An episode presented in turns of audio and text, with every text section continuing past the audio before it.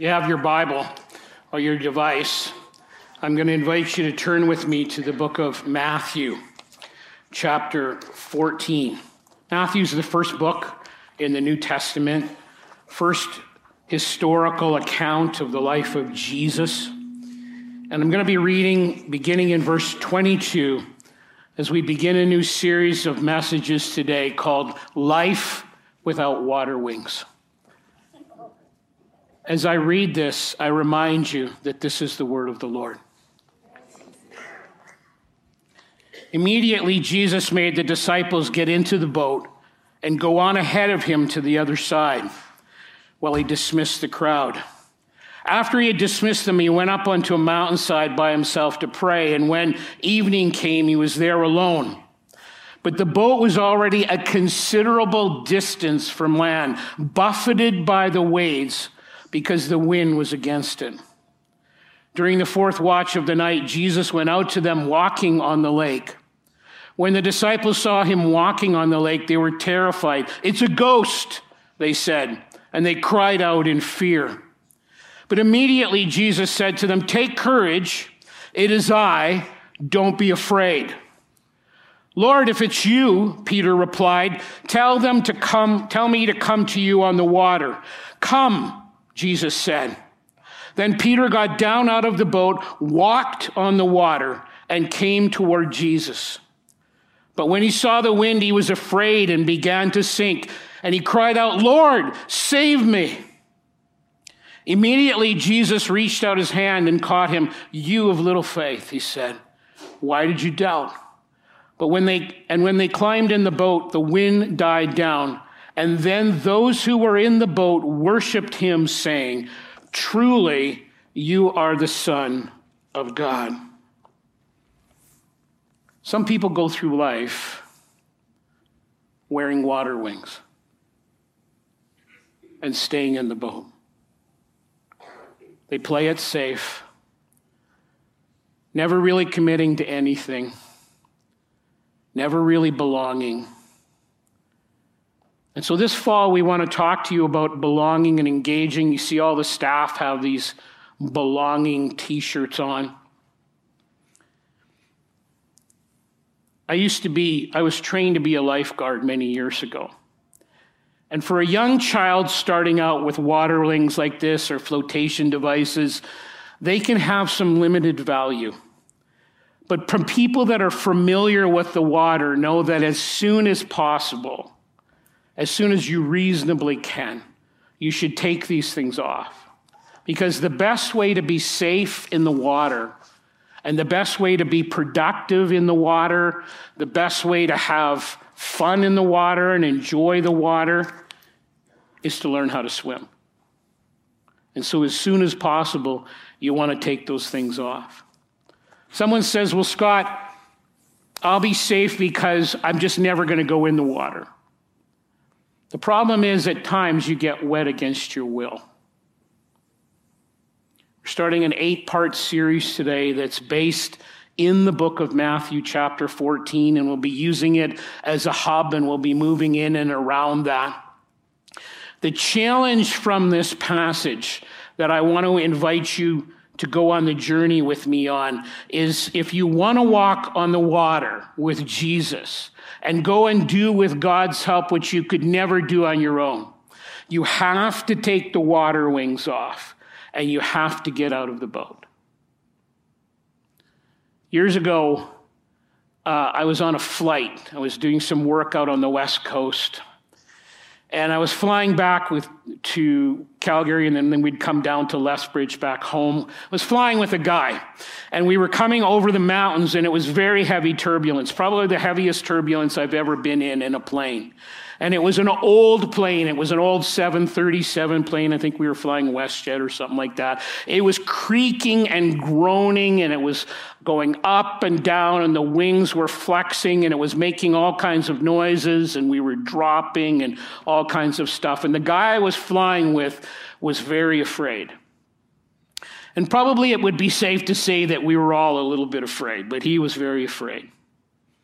And as the plane would bump up and down and hit air pockets and stuff, as he was talking, his speech would cut off right in the middle of what he was saying.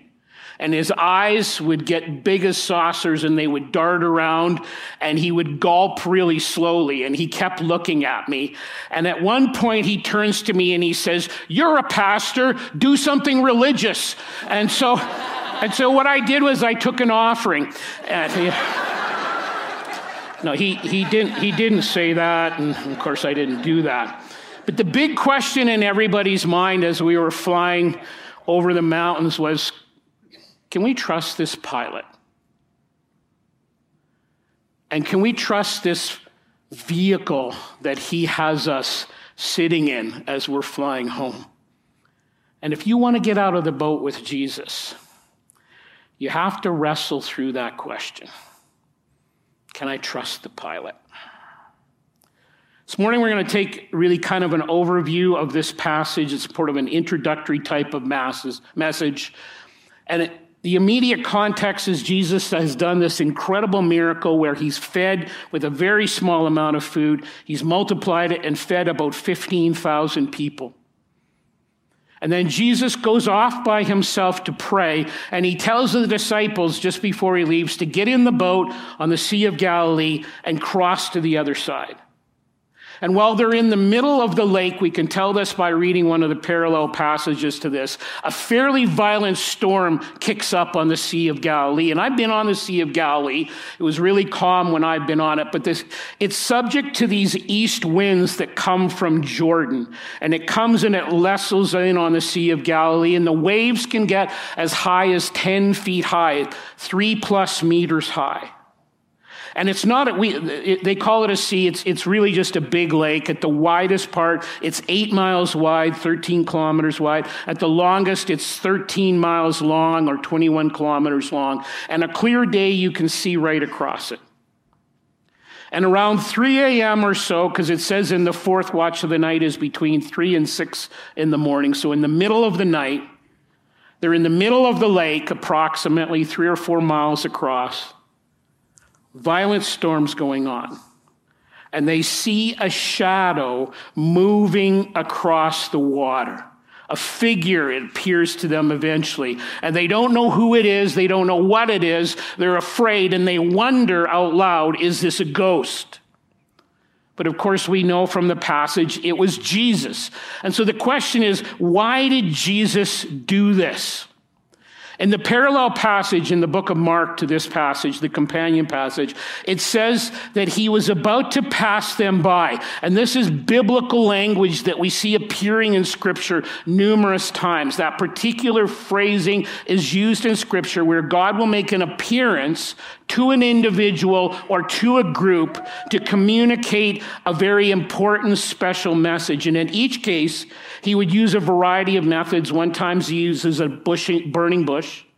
Another time he uses the wind, he uses fire. This time he is walking on water. And in each case, he says, I have something very important and extraordinary to say to you. So Jesus tells them to get into the boat. They obey. And let me just say by way of passing that sometimes we forget this, that we think when we obey God that this is going to be a guarantee that we'll be spared from adversity. And that's not necessarily the case. And so the storm comes up, even though they've obeyed Jesus. And Jesus has decided that now that the storm has their attention, they need to learn something about the pilot. And so the 12 of them are in the boat. And one of them sees this incredible opportunity to grow, this incredible adventure. And Peter blurts out to them in verse 28, he says, Lord, if it's you, apparently he's still not totally sure. Lord, if it's you, tell me to come to you on the water. And Jesus says, come. And we're going to discover in this series, that it's all about risk-taking, it's about being obedient, it's about extreme discipleship. And it's a story in which we're going to be inviting you to belong and to choose to engage. So put yourself in the story. It's this violent storm, so much so that a number of these guys are professional fishermen that's fish on the lake of Sea of Galilee all the time. They are struggling. So it's a violent storm. Imagine the size of the waves, 8, 9, 10 feet high, maybe 3 meters high. Imagine a Lethbridge-like wind. It's the middle of the night, and you are terrified. Imagine that you're Peter, and you see Jesus coming, and you are invited by the Lord to go on the adventure of a lifetime. What would you choose to do? Would you choose the water, or would you choose the boat with your water wings on? What is the boat or water wings in your life?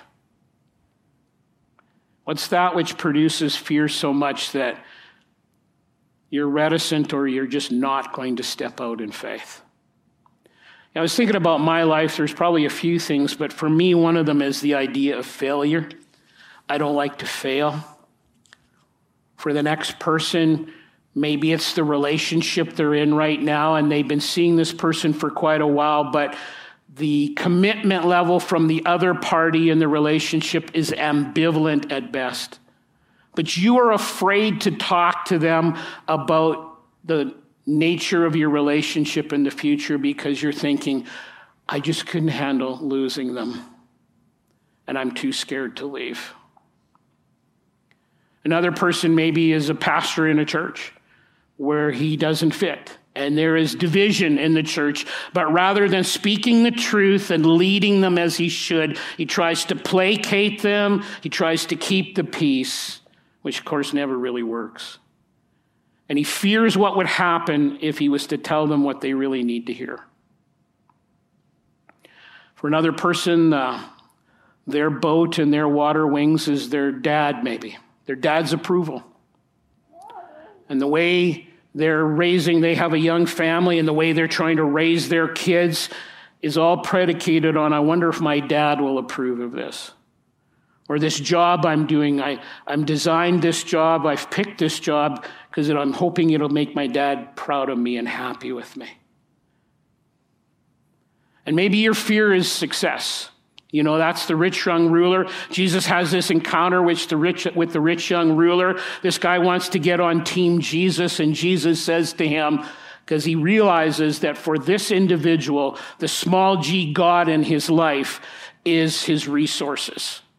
And so Jesus does something he doesn't often do this. He says to the guy, sell everything you have, because he realizes this is what this guy is really worshiping. We all have something we worship, by the way, right? This is what this guy is worshiping. And so Jesus says, sell it all and give it to the poor. And the guy won't, because he worships his yacht. He likes his big screen TV. He likes his retirement plan way too much. What are the things where you're afraid to step out and courageously trust God? Because if you want to walk on water with Jesus, if you want to have him do in your life what you could never do on your own, you have to step out of the boat. But when you do, expect some problems. And that's what happens here in this passage as well. So over the side, Peter goes. And then it says in verse 30, he's got his eyes fixed on Jesus. He's on this incredible adventure. But then it says in verse 30, he saw the wind. He takes his eyes off Christ, and he sees the wind, and reality sets in. And so Jesus invites you on a new adventure, maybe a new job or whatever, or trying out your spiritual gift for the first time in a fresh way. And initially, it's all blue skies, but then reality sets in. And there's some setbacks, there's opposition, there's obstacles. And that's why some people never get out of the boat. They never take off the water wings, because they're afraid of the wind or what the wind might be like.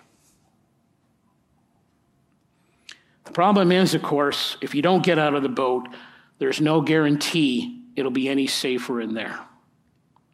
Eileen Gruder wrote this: "You can live on bland food so as to avoid an ulcer. Drink no tea, coffee, or other stimulants in the name of health. Go to bed early. Stay away from nightlife. Avoid all controversial subjects so you never give offense. Mind your own business. Avoid involvement in other people's problems. Spend money only on necessities. Have no fun and save all you can. But you can still break your neck in the bathtub and it will serve you right."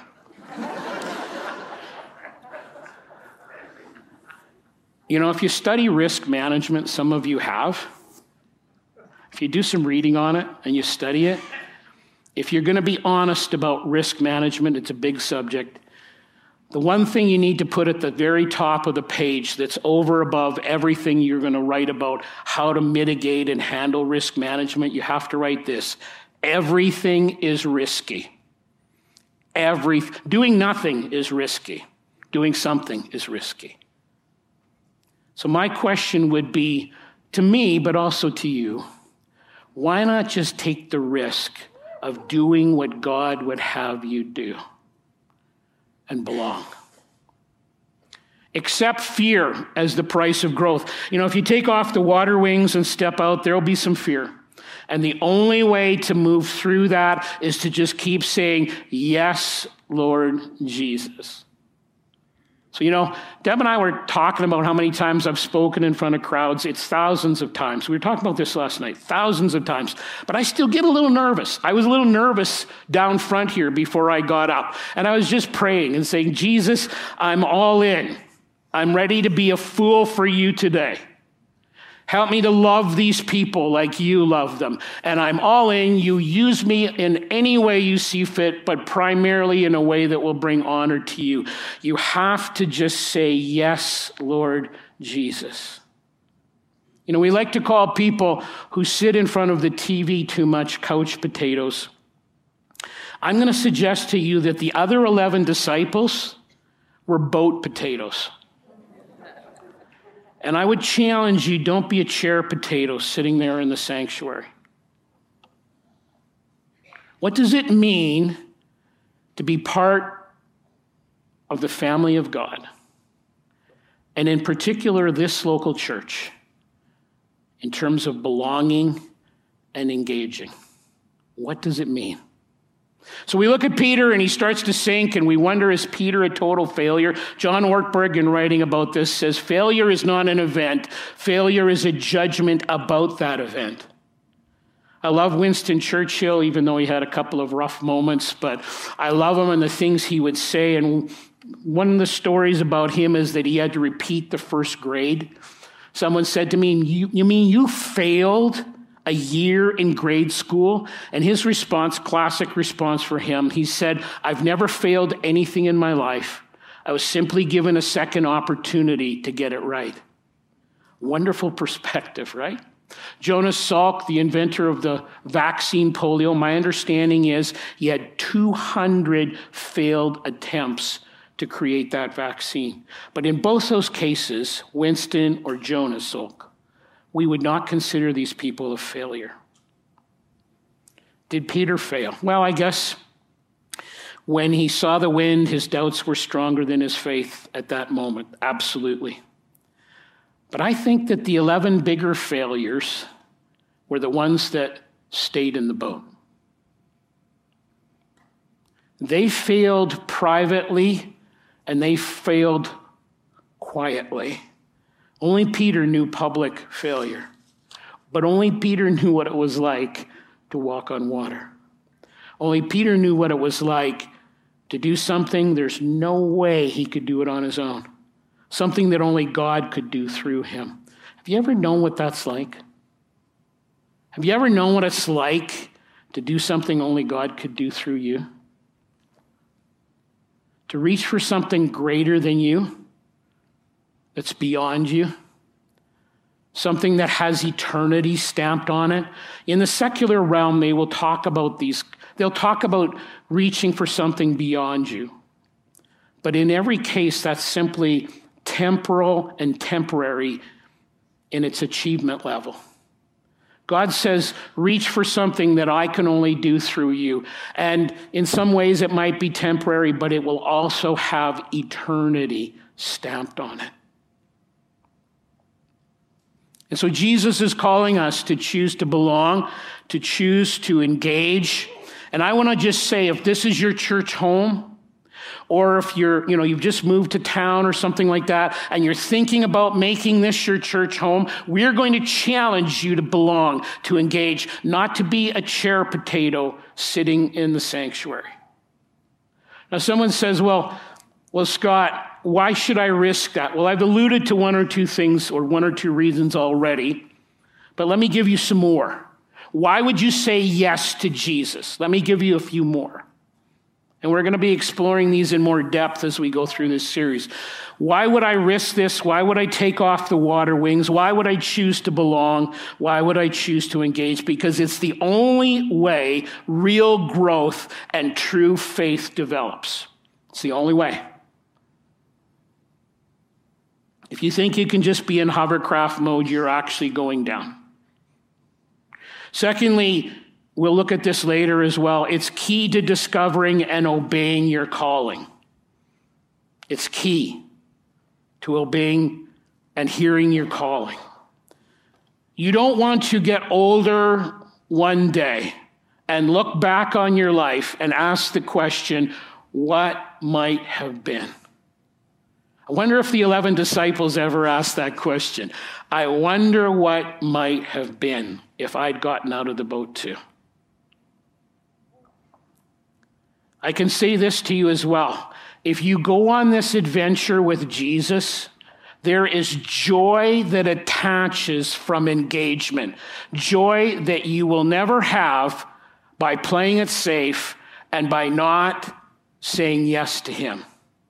You're missing some of the blessing he wants to give you.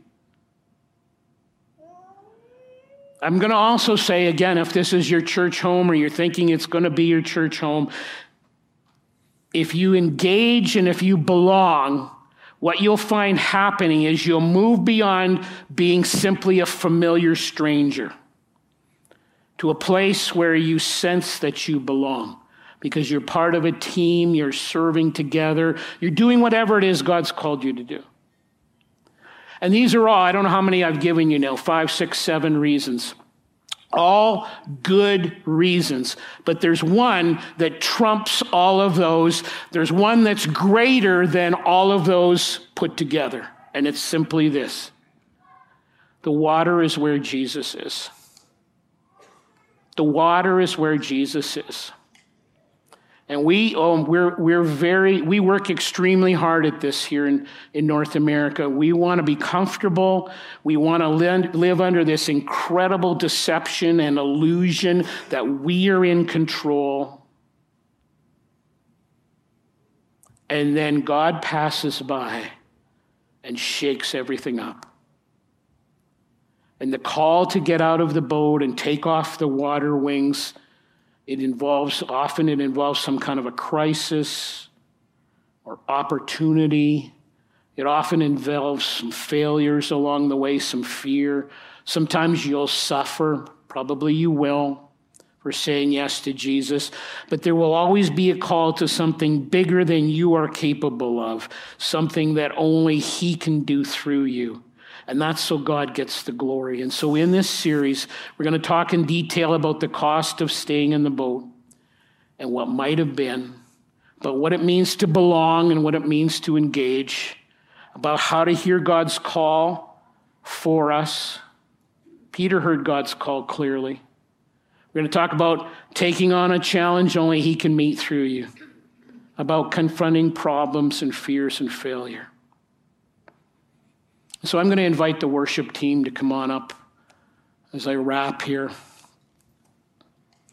If you do take off the water wings, and these are pretty colorful, aren't they? I got these at Walmart. And you get out of the boat, there's going to be two things that happen. Number one, when you fail, and you will fail at times, Jesus will be there to pick you up. We see this in verse 32. Peter takes his eyes off Jesus. He starts to sink, and Jesus reaches out his hand and rescues him. You will not fall alone, okay? You will fail forward, as some people use that expression. And Jesus is more than able to save you. And then secondly, every once in a while, you're going to walk on water.